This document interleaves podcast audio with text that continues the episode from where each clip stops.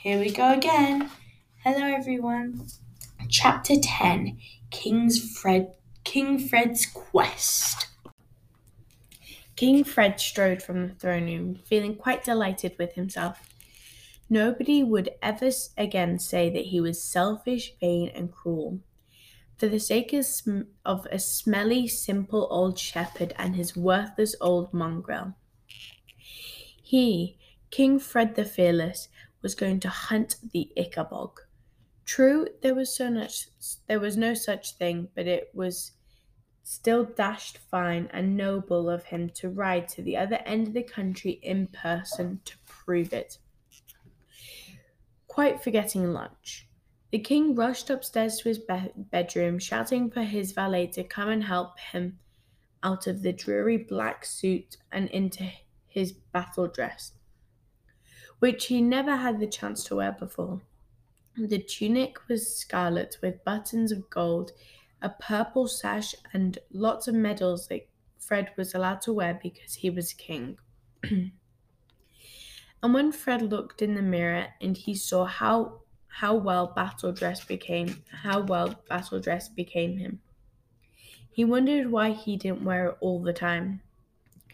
As his valet lowered the king's plumed helmet, plumped, plumed helmet onto the golden curls, Fred imagined himself painted, wearing it seated on his favorite milk white charger and spearing a serpent like monster with his lance. King Fred the Fearless, indeed. Why he half hoped that there was really an Ickabog now. Meanwhile, the chief adviser was sending the sending word throughout the city within the city.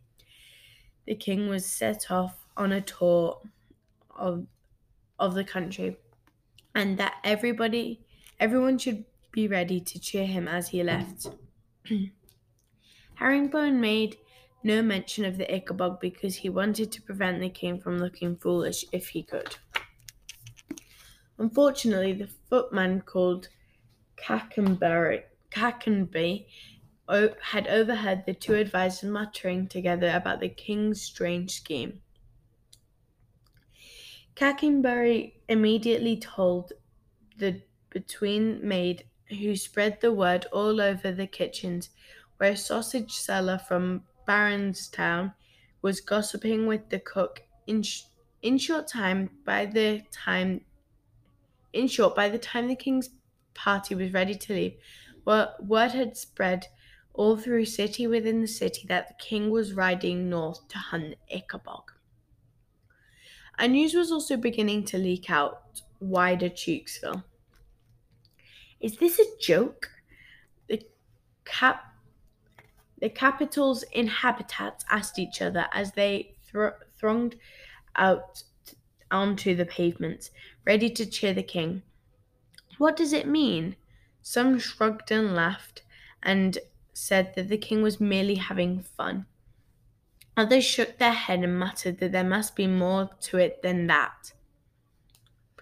No king would ride out armed to the north of the country without a good reason.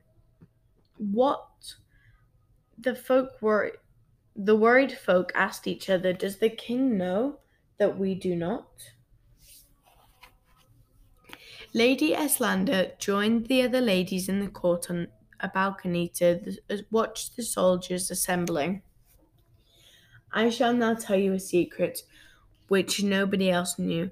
Lady Eslanda would never have married the king if even if he had asked her.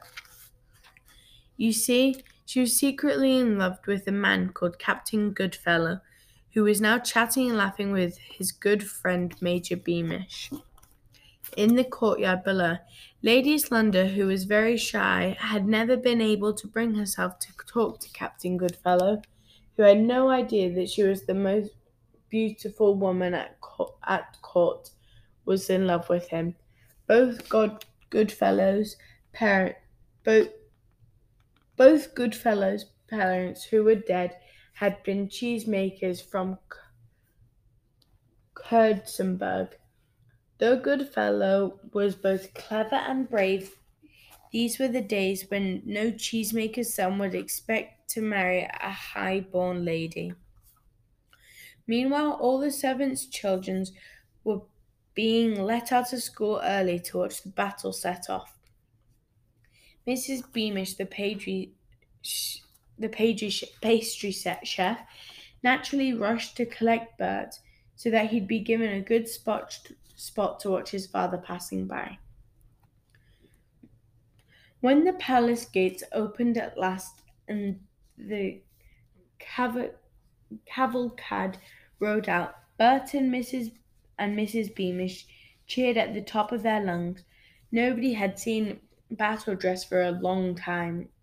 How exciting it was, and how fine the sunlight played upon the golden buttons, silver swords, and the gleaming trumpets of the burglars, and up the palace balcony the handkerchiefs of ladies of the court fluttered in the farewell, like doves.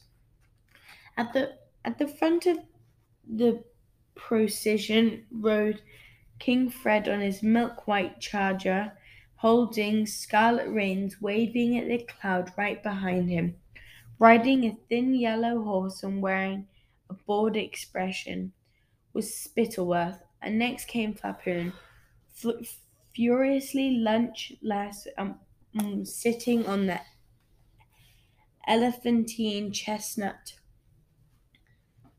Behind the king, the two, the two lords trotted, the royal guard, and all of them dapple grey horses, except for Major Beamish, who rode his steel grey stallion. It made Mrs. Beamish's heart flutter to see her husband looking so handsome.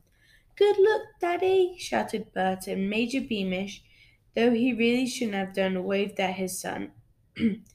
the procession trotted down the hill, smiling at the cheering clouds of the ci- crowds of the city within the city, until it reached the gates in the wall onto wider Chouxville. There, hidden by the crowds, was the Dovetail's cottage.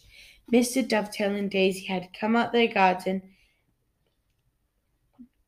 and they were able to see the plumes in the helmets of the royal guards riding past. Daisy didn't feel much interest in the soldiers. She and Bert still weren't talking to each other. In fact, he spent the morning break with Roderick Roach, who had often jeered Daisy for wearing overalls instead of a dress. So the cheering and the sounds of horses didn't raise her spirits at all.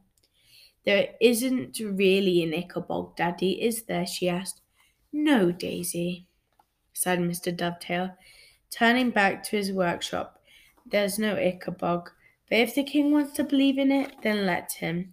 He can't do much harm up in the marshlands, which just goes to show how sensible men may fail to see a terrible looming danger. Thank you for listening. Bye.